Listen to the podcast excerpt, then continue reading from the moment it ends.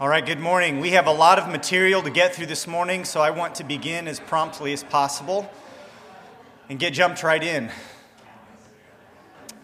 Scott, would you mind pulling those doors, or, or maybe somebody else is going to? Thank you very much. Lots of material this morning. I hope you have your Bible this morning. We're going to be doing a little bit more um, exegetical work, so I hope you're ready to turn to some passages with me. Let's pray, and we'll begin our discussion of eschatology, focusing this morning drilling in a little bit more deeply into the millennial kingdom. Let's pray. Lord, thank you for your word. Thank you for the hope that we have the hope of your return, the hope of restoration, the hope of a glorious kingdom in which every knee will bow and every tongue will confess that Jesus Christ is Lord. Father, I pray that you'd give us understanding this morning as we look into your word. Give us a sharp mind um, and give us an eagerness to study and to know and to love your truth and to grasp everything that you have given us to understand. Um, so give us humility, uh, a teachable spirit, and wisdom. We pray this in Christ's name. Amen. All right, so two weeks ago, um, we began looking at some of the events of eschatology surrounding the return of Christ. We talked about the return of Christ being physical, being uh, visible, being personal, and how no one knows the exact day or time. So don't listen to Harold Camping or any other goofballs who try to do some funky math and then tell you they know the date of when Jesus is coming back, because they don't.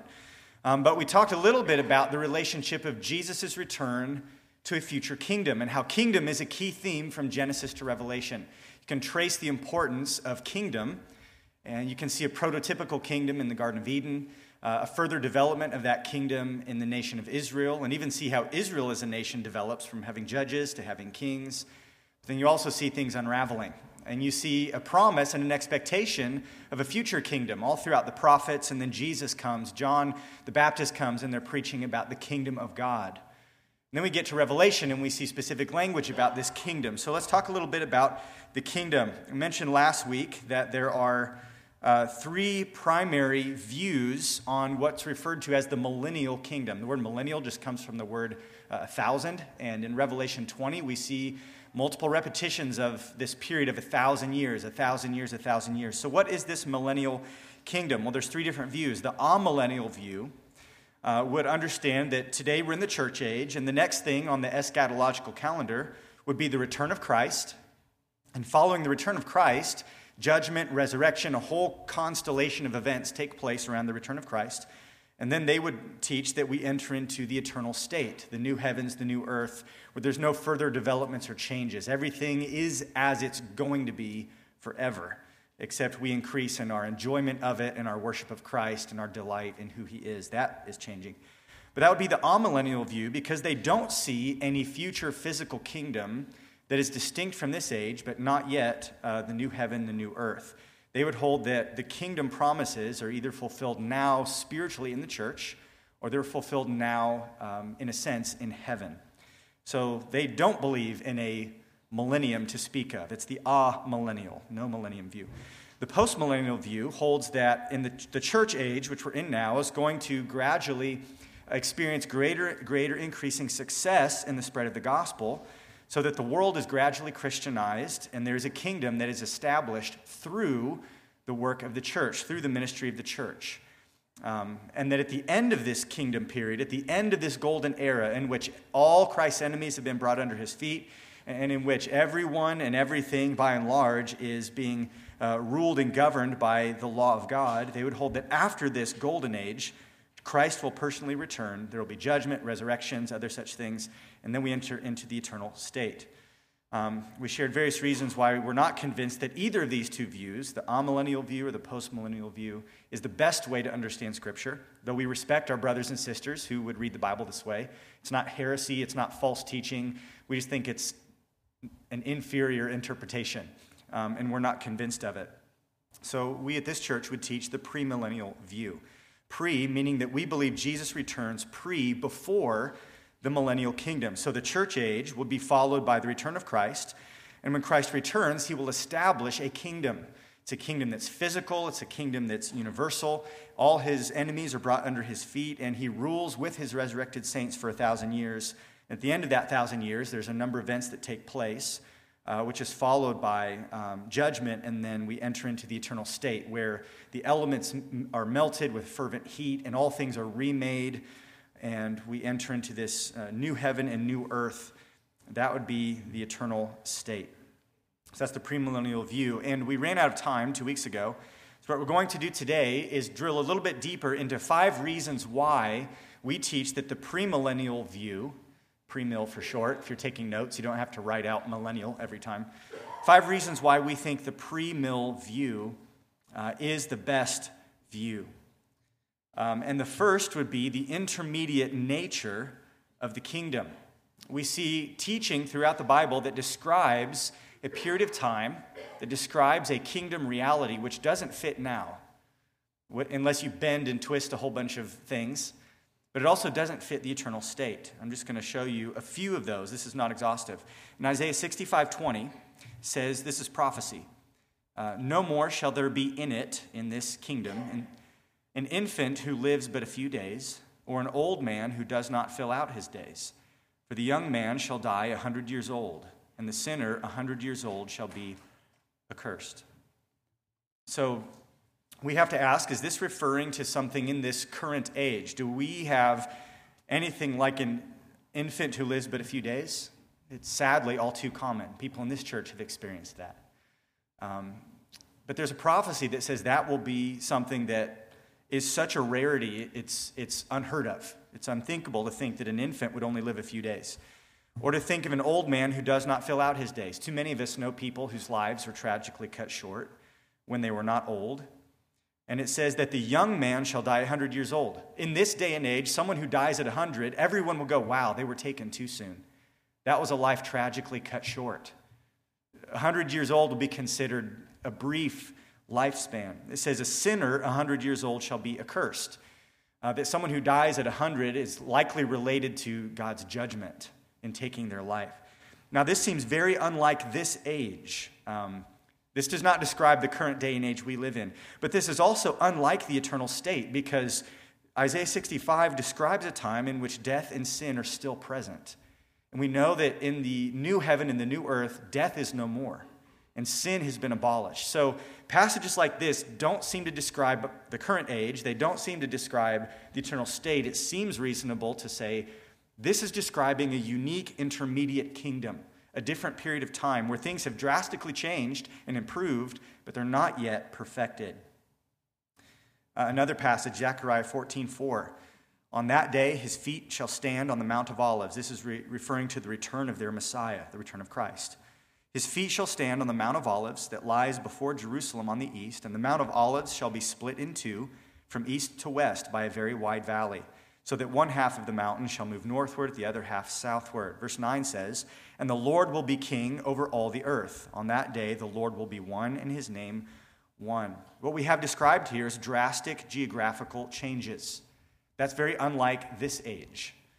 Uh, but this is also describing a period of time. Um, that is not yet the eternal state. We know that the earth itself is going to be melted down. Uh, the Mount of Olives is going to be dissolved, not just divided in half. Um, and, and, also, still, we see um, we also see a universal reign of Jesus Christ that doesn't seem to describe what's happening today. There's many who live in open rebellion to Christ. Uh, he is not exercising his kingship over all the earth. So passages like this describe drastic geological changes, drastic political changes. Later on in this same chapter, uh, Zechariah 4 says, Then everyone who survives of all the nations that have come against Jerusalem shall go up year after year to worship the King, the Lord of hosts, and to keep the Feast of Booths. And if any of the families of the earth do not go up to Jerusalem to worship the King, the Lord of hosts, there will be no rain on them. And if the family of Egypt does not go up and present themselves, then on them there shall be no rain there shall be the plague with which the Lord afflicts the nations that do not go up to keep the Feast of Booths. This shall be the punishment to Egypt and the punishment to all the nations that do not go up to keep the Feast of Booths. So, this describes a time period of universal worship where all the nations worship Christ. That's definitely not today. But it can't be the eternal state because there's still judgment promised for rebels. So, this is an authoritative rule of Jesus but it's not yet the eternal state where everyone is glorified and everyone is redeemed and there's no death, there's no sin, just pure worship. So this seems to describe a different age altogether. Um, Isaiah 11, we could keep going. I'm just going to run through this very quickly. um, speaks of Jesus, verse 3, that his delight shall be in the fear of the Lord. He shall not judge by what his eyes see, or decide disputes by what his eyes hear, but with righteousness he shall judge the poor, and decide with equity for the meek of the earth. So it describes Jesus ruling, judging, pronouncing judgment on all different types of people. Um, in terms of resolving disputes and settling matters. It says, And he shall strike the earth with the rod of his mouth, and with the breath of his lips he shall kill the wicked. Um, it says, Righteousness shall be the belt of his waist, faithfulness the belt of his loins. So there's drastic changes um, in terms of the Prince of Peace reigning on earth. Imagine how much peace we would have if Jesus solved all, all of our disputes. Should we wear masks or not? Let's ask Jesus. Should we pay taxes or not? Let's ask Jesus. Um, how should we solve poverty? Let's ask Jesus. That would probably change a lot of things if Jesus decided all of our disputes, all the things that we tend to disagree about on a regular basis. And then look at the drastic change to the animal kingdom, verse 6. The wolf shall dwell with the lamb. Not eat the lamb, dwell with the lamb. The leopard shall lie down with the young goat, the calf and the lion and the fattened calf together, and a little child shall lead them. The cow and the bear shall graze, their young shall lie down together. The lion shall eat straw like the ox. This seems to be a reversal to the conditions of Eden before the fall, where there wasn't death, there wasn't tooth and claw red with blood. There was peace and harmony among the animal kingdom. Verse 8 The nursing child shall play over the hole of the cobra, and the weaned child shall put his hand on the adder's den. They shall not hurt or destroy in all my holy mountain. For the earth shall be full of the knowledge of the Lord as the waters cover the sea. This seems to describe a future age in which there's drastic changes. This isn't being fulfilled today unless you really spiritualize and allegorize some things. But it also doesn't seem to describe the eternal state because you have Jesus judging and settling disputes and even destroying the wicked. So this seems to be describing a future time. Uh, Revelation 2 26 through 27 says, The one who conquers and keeps my works unto the end, I will give authority over the nations, and he will rule them with a rod of iron, as when earthen pots are broken in pieces, even as I myself have received authority from my Father. Um, if you don't believe in a future physical kingdom, then you have to say, in some sense, this is a reality today that somehow saints, believing saints who have, who have died already, are ruling with a rod of iron over the nations. That doesn't describe our day and age today. Um, but it also cannot be the eternal state because there's not going to be any dominion over enemies in the eternal state. The enemies have already been banished. So, this promise in Revelation 2 seems to be a promise that's fulfilled in the millennial kingdom, a future intermediary kingdom, different from this age, but not yet the eternal state. And we believe that that happens when Christ returns. Uh, 1 Corinthians 15, again, uh, describes Jesus returning, describes resurrection, it describes every rule and authority and power uh, being given to God by Christ after he puts them all under his feet. So, as Jesus reigns over this kingdom, eventually this kingdom itself is offered to the Father. um, and we could go on and on with more examples, but that's the first reason why we think that the premillennial view is the best. There's all of these passages that cause a lot of tension if you don't hold to the premillennial view. If you hold to a premillennial view, it's very easy to explain them all. We don't have to have to twist or force or kind of squint our eyes or redefine anything. We can just let all those passages mean exactly what they say if we hold to a future millennial kingdom. A second reason is the chronology of Revelation 19 through 20. I'd like you to open your Bibles this morning to Revelation 19 and 20.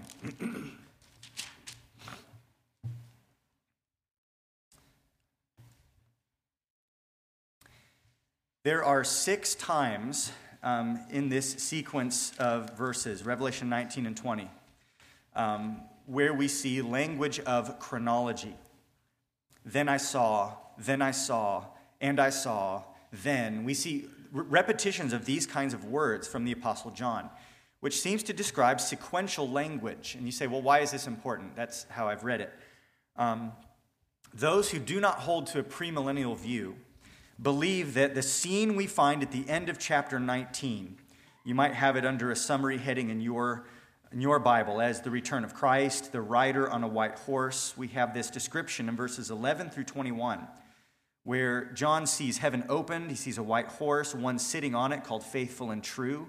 And in righteousness, he judges and makes war. And then we have this really shocking description of Jesus Christ eyes like flame of fire, a head with many crowns, a name written that no one knows but himself, a robe dipped in blood. And then he comes in verse 14 with the armies of heaven. Verse 15, from his mouth comes a sharp sword uh, with which he will strike down the nations and rule them with a rod of iron. That's kingdom language. That ruling with a rod of iron connects all of those kingdom passages. And then you see uh, in verse 17 through 21, there's a great battle. Uh, the armies of the earth are gathered together by the beast and the false prophet, and then they are slain. And there's a judgment at the end of this where the beast and false prophet are thrown into the lake of fire and all the birds of the earth are gorged with their flesh you know, the, the, of this defeated army. So, this is like the, the big time hammer drop at the end of Revelation. All these different things have been happening. There's different plagues and great tribulation and all of these um, cosmic and earthly things going on. At the end of it, Jesus shows up and he puts his foot down. And there's this climactic battle. Then in chapter 20, um, we see language again describing another battle in verse 7 says, When the thousand years of this kingdom are ended, Satan is released from his prison, and he comes out to deceive the nations. We see that these nations march up in verse 9 um, to attack the saints in the camp of the beloved city. Fire comes down from heaven, consumes them. Verse 10 The devil who had deceived them is thrown into the lake of fire, where the beast and the false prophet were, where they're tormented day and night forever and ever. So we have two different battle scenes. Two different battle scenes where there's armies, there's judgment, and there's victory. And those who believe that um, there's not a future physical kingdom, they say that the battle in chapter 20 and the battle in chapter 19 are the same battle. And what you're getting is two different camera angles. They would call it recapitulation. It's a replay. It's going back over and taking another pass to describe the same event. And the reason they do that is because in between these two battles, we have a description of this thousand year kingdom. Chapter 20, verses 1 uh, through 6, describes this kingdom. Now, if this kingdom is future, as we believe it is, this makes very simple sense. Jesus returns, there's a climactic battle, he establishes his kingdom. At the end of this kingdom, there's another battle where Satan is released and there's a final conflict. We just read it sequentially, we read it as chronological history, as things that happen one after the other. But if you think this kingdom um, comes before the return of Christ, before the events of chapter 19, then you have to play around with the timing. You have to move things around. If you think that this kingdom is not physical or literal, that it's just a spiritual reality fulfilled now in the church, well, then we've got to play around with the timing and, and kind of shuffle some things around. But I'm convinced that Revelation 19 and 20 are chronological. There's the language of sequence that we see over and over again, the language of time, speaking of a thousand years, when the thousand years are ended, after that, for a little while. We see all these phrases, chapter 19 and 20. So I believe this is chronological, not a replay or a recap of the same event. And then finally, I would say this similarity between two passages, similarity does not equal sameness. That's a really important principle as you study your Bibles. Similarity is important to notice, it's an important feature for us to look for. But similarity is not same, sameness. Though there are similar details in chapter 19 and 20, I think the differences are too great for them to be referring to the same event. Let's just look at some of those we do acknowledge there are similarities. In verse 7 of chapter 19, we see an angel. Actually, it's not verse 7. Um, I wrote that down wrong. Verse 17, that's what it is. John writes, Then I saw an angel standing in the sun. Chapter 20, we see an angel as well in verse 1 that there's an angel coming down from heaven who holds in his hand the key to the bottomless pit and a great chain. Uh, we see the saints in, chap- in verse 14 of chapter 19. I believe that the saints are what's referred to as the armies of heaven, arrayed in fine linen. Uh, other places in Revelation, we find the saints being arrayed in fine linen. It's the robes of righteousness that Christ gives us. So we see the saints there in chapter 19. We also see the saints in verse 9 of chapter 20. We see the camp of the saints that are being marched against uh, by this army. We see the gathering of armies in, in 19, verse 19, the gathering of armies in verse 8 of chapter 20. We see the sequence of battle, victory, and then punishment, ending with the lake of fire. Battle, victory, and then punishment, ending with the lake of fire. So there are similarities between these two battles, these two scenes. So we're not saying that people who read it as recapitulation are crazy, that they're making something up. No, there's reasons for that. But I don't think the similarities equal sameness. Let's look at the differences. In chapter 19, we see that the angel is standing in the sun. In chapter 20, we see the angel is coming down. So these angels are engaged in different activities. In chapter 19, we see that the saints are coming with Christ from heaven, verse 14. But in chapter 20, we see that the saints are encamped in the holy city, in verse 9. So the saints are in different locations in these two scenes. We see that it is the beast gathering armies in chapter 19, verse 19, but it is Satan gathering armies in chapter 20, verse 8. Uh, and the beast in Revelation often refers to the Antichrist. He's a human figure, he's not Satan. Um, in chapter 19, verse 21, we see that the victory is secured by the sword that comes from the mouth of Jesus. He slays them with his word. In chapter 20, verse 9, we see that divine judgment comes in the form of fire from heaven. So if Jesus is reigning from the earth on the throne of David in Jerusalem, but the fire comes from heaven, this seems to be a different source of judgment, a different source of power for the victory that secures the battle. And then finally, in chapter 19, we see that the beast and the false prophet are thrown in the lake of fire. And then look in chapter 20, verse 10. It says, And the devil who had deceived them was thrown into the lake of fire and sulfur. Look at this, where the beast and the false prophet were. They were already there because they had already lost a battle a thousand years earlier. And it says, And they, all three of them, will be tormented day and night forever and ever. So I think that the differences outweigh the similarities, and that it's very difficult to say that the events of chapter 19 are the same as the events of chapter 20. I think it's best to read this straight through as a sequence of events that are actually different. And if that's the case, then what we find is that after Jesus returns in chapter 19, there is a kingdom that is established. We see multiple references to this thousand year kingdom in chapter 20. Um, and then at the end of this millennial kingdom, Satan is released. There's a great battle. And then we have a final judgment, which leads to a new heaven and a new earth. If we read it that way, then we find ourselves being in the premillennial camp. Um, and I think that's the best way to read these two chapters. And you can dig into that more carefully. Just do that on your own. Take a piece of paper, get out a pencil, read your Bible, write down in one column the similarities you see, write down in another column the differences you see, and ask yourself, uh, what markers of time or sequence do I see? Little words like then or after or time measurements.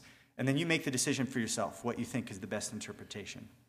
There's a third reason why I'm convinced of the premillennial view, and that would be the binding of Satan.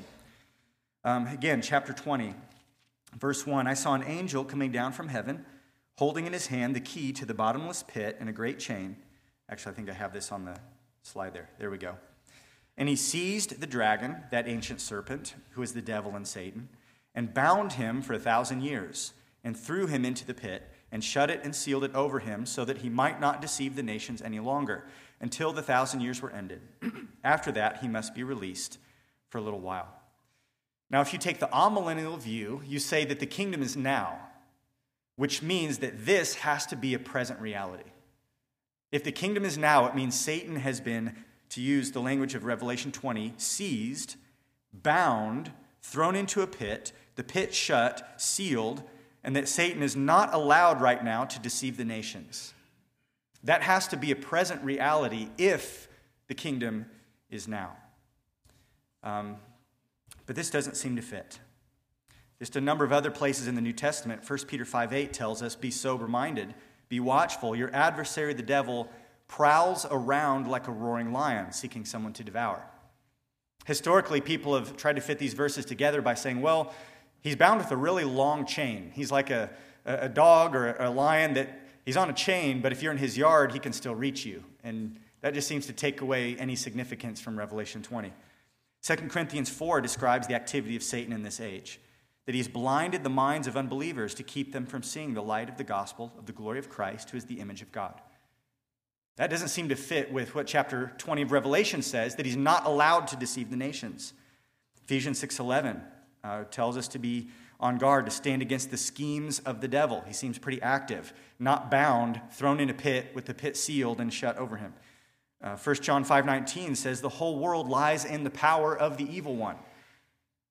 it doesn't seem that he's being limited in the sense that Revelation 20 says he's limited. So, as Bill Mounce, who's a New Testament Greek scholar, has said, I'll quote him here the elaborate measures taken to ensure Satan's custody are most easily understood as implying the complete cessation of his influence on the earth, rather than just a curbing of his activities. Um, so, the binding of Satan, I believe, indicates the millennial kingdom is a future event following the return of Christ, that it's not a present reality. Um, I thought I had some other verses in here. You might say, well, then, how can they say that Satan is in any sense bound? There are a few verses that talk about Christ's victory over Satan. Uh, Colossians 2 talks about how God has put Satan to open shame by triumphing over him through Christ, through the cross. So there is victory over Satan in this age. Um, Jesus uh, teaches in the Gospels when he's casting out demons, he says, Well, first you have to bind a strong man before you plunder his house. And he says, If Satan is casting, if I'm casting out demons by the power of Satan, well, his kingdom won't stand. But if I cast out demons by the power of God, then the kingdom has come upon you. So I think Jesus is not inaugurating and starting a kingdom by doing that. I think he's giving an example of when I show up, here's the kinds of things that happen. Demonic, satanic activity is absolutely driven out. And so think about that. If Jesus did that in his earthly ministry, casting out demons, what will it look like when he personally returns in glory? It's going to result in the binding of Satan, completely eradicating his activities. Um, so we, we do acknowledge there are some passages in the New Testament that speak to Christ's victory.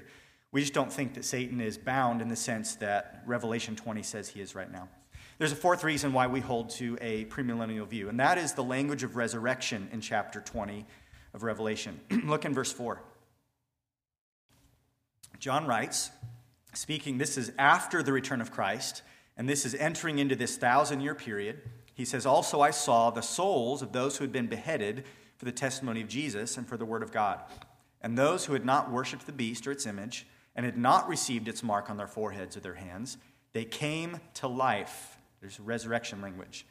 And reigned with Christ for a thousand years. So we have to ask is this a present reality or a future reality? It says, The rest of the dead did not come to life until the thousand years were ended. This is the first resurrection. Blessed and holy is the one who shares in the first resurrection. Over such, the second death has no power but they will be priests of God and of Christ, and they will reign with him for a thousand years. So, Revelation 20 describes this kingdom as being bracketed by two resurrections. There's first a resurrection of saints with Christ in verse 4, and then there's a second resurrection of what John calls the rest after the millennial kingdom. We see that in verse 5. So, the first resurrection for the saints, it says that they reign with Christ for a thousand years. The second resurrection are those that are going to experience the second death. They're resurrected for judgment, not to reign with Christ. So, the, the resurrection, we have to ask what does this mean? Well, if the kingdom is now, like amillennialists claim, let's just step in their shoes for a moment. If the kingdom of this millennial kingdom is a current spiritual reality, then this must have already happened. This resurrection of saints to reign with Christ must be a present reality. They must be reigning with Christ from heaven now. And so, to resolve this, those who would say that the kingdom is now in a spiritual or heavenly sense, they have to define this resurrection as a spiritual resurrection, as simply a metaphor for salvation. So they would read this and say, These saints who came to life, this is describing their salvation. This is them being born again. This is being brought from spiritual death to spiritual life. But there's a few problems with that view. There's a few problems with reading this first resurrection as a spiritual resurrection instead of a physical resurrection. Um, obviously, there's not physically resurrected saints running around today. Um, so they're saying it has to be spiritual. But listen, the resurrection, according to verse 4, is for saints who are martyred, according to verse 4. Look in verse 4. I saw thrones and seated on them were those to whom the authority to judge was committed, and I saw the souls of those who had been beheaded for the testimony of Jesus and for the word of God. This is resurrection for saints who are martyred. It's not a description of sinners coming to saving faith in Christ. It's a different thing. Secondly, the Greek word for resurrection, anastasis, occurs about 38 times in the New Testament. And in every other case, it always refers to physical resurrection. Though language of new life is used to describe salvation, this word for resurrection is never used anywhere else in Scripture to describe being spiritually born again.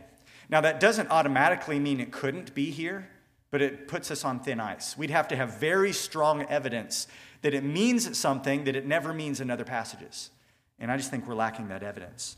And then, third, I just don't think it's consistent because those who take this view, they take the first resurrection as spiritual but they take the second resurrection as physical. Eh, but I think that's inconsistent. If resurrection means salvation, not physical resurrection, then I think it should mean that for the second group as well. But that would lead us to universalism, wouldn't it? If the rest, those who didn't believe, are brought to life after a thousand years in the same way that the first group is brought to life, then it would mean they are saved too. But that leads to universalism. It's clear that this second group is not saved because they experienced the second death in the lake of fire. A consistent interpretation is going to say that these resurrections are either both spiritual or they're both physical. It's arbitrary to say one is spiritual and one is physical just because it fits your scheme. I just think we need to let the text take its most simple, natural, straightforward reading. And I think the best way to read this is to understand both of these resurrections as physical. And if these resurrections are physical, then it means this is a future reality. It's not something descriptive of our current age. So that's why I'm not convinced by, another reason I'm not convinced of the amillennial view. And then finally, taking the premillennial view allows for the fulfillment of prophecy. And we could go through dozens and dozens of Bible verses this morning and talk about various prophecies that are fulfilled, but I want to sort of group them together under a couple headings and help us understand that the prophecies fulfilled in the millennial kingdom, these are not just a bunch of sort of random disconnected prophecies, a bunch of one offs. It's actually the resolution of major covenantal promises. Think about that. God's covenantal promises from beginning to end, many of them are brought to increasing fulfillment in the millennial kingdom. Jesus is not done bringing every promise of God to completion. Jesus fulfilled a ton of promises literally in his first coming. He's also going to fulfill a whole bunch of promises literally in his second coming. We can group these under several headings. Think about the Abrahamic covenant. There's all these promises bundled together under the heading of the Abrahamic covenant. Genesis 15, 18 says, On that day the Lord made a covenant with Abram, saying, To your offspring I give this land from the river of Egypt to the great river, the river Euphrates, the land of the Kenites, the Kenizzites, the Kadmonites, the Hittites, the Perizzites, the Rephaim, the Amorites, the Canaanites, the Girgashites, and the Jebusites. Um, he gives some actual borders for the promised land. And at no point did Israel ever possess all of this. Not during uh, the conquest of Joshua, not even during David and Solomon's era, when the kingdom of Israel reached its greatest expanse, they never fully possessed all of this. So, do we think that God just fell short a little bit in what he was saying? No, we think there's actually still a future fulfillment for the Abrahamic covenant, an aspect of it that still remains not yet complete, and Jesus is going to bring that to completion. Genesis 17 7. I will establish my covenant between me and you and your offspring after you throughout their generations, get this, for an everlasting covenant. God's not done. an everlasting covenant to be God to you and to your offspring after you. And I will give to you and to your offspring after you the land of your sojournings, all the land of Canaan, for an everlasting possession, and I will be their God. There are still Abrahamic covenant promises that have not yet been completely fulfilled. They've been partially fulfilled, and we even participate in some of that blessing in the new covenant today. But there's still aspects of it that are future. Think about the Davidic covenant. In 2 Samuel 7, God says to David, When your days are fulfilled and you lie down with your fathers, I will raise up your offspring after you, who shall come from your body. And I will establish his kingdom. He shall build a house for my name and I will establish the throne of his kingdom forever. Verse 16 says, And your house and your kingdom shall be made sure forever before me. Your throne shall be established forever. And that's key. Many people who say that the kingdom is now say that Christ's current session at the right hand of the Father fulfills the Davidic covenant. But currently, Jesus sits at the right hand of his Father. That's God's throne. David doesn't own that throne, it's not his. But God promises that one day, that the offspring of David, Jesus Christ the Messiah, will be seated on David's throne, that that throne will be established.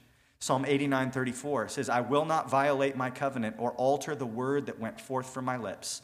Once for all I have sworn by my holiness, I will not lie to David. His offspring shall endure forever. His throne, as long as the sun before me.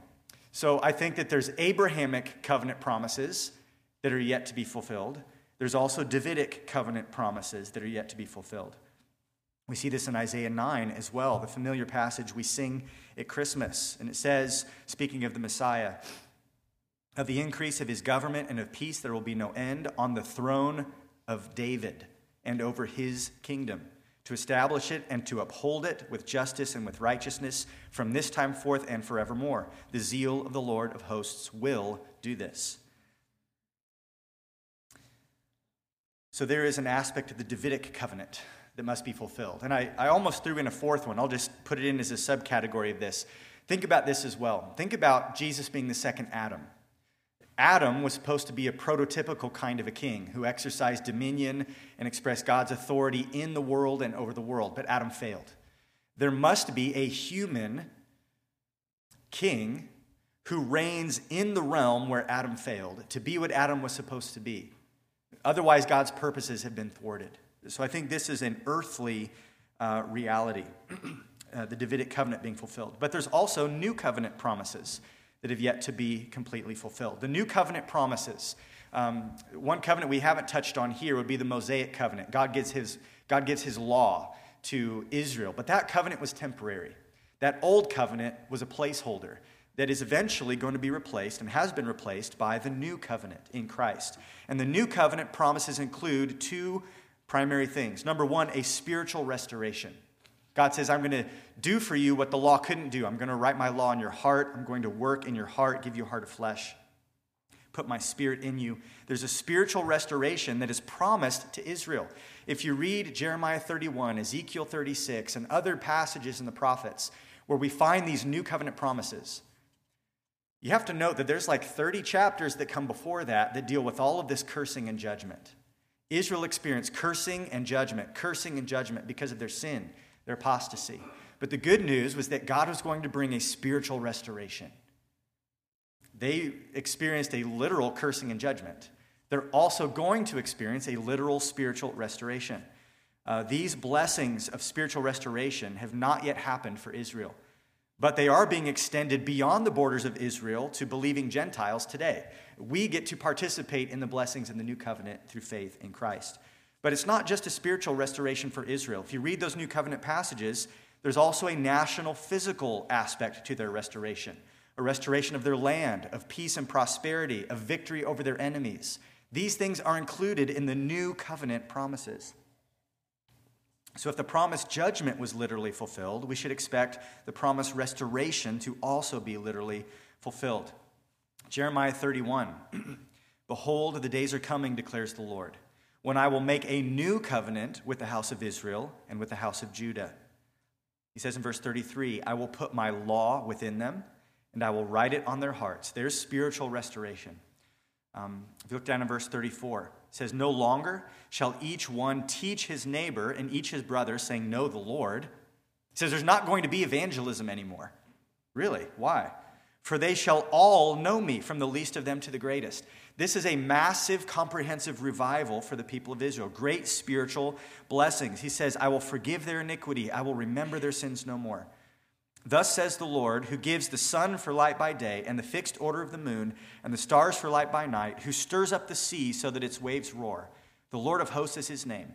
If this fixed order departs from before me, declares the Lord, then shall the offspring of Israel cease from being a nation before me forever. Thus says the Lord If the heavens above can be measured, and the foundations of the earth below can be explored, then I will cast off all the offspring of Israel for all that they have done, declares the Lord. That's a very rhetorically powerful way of saying it's not going to happen.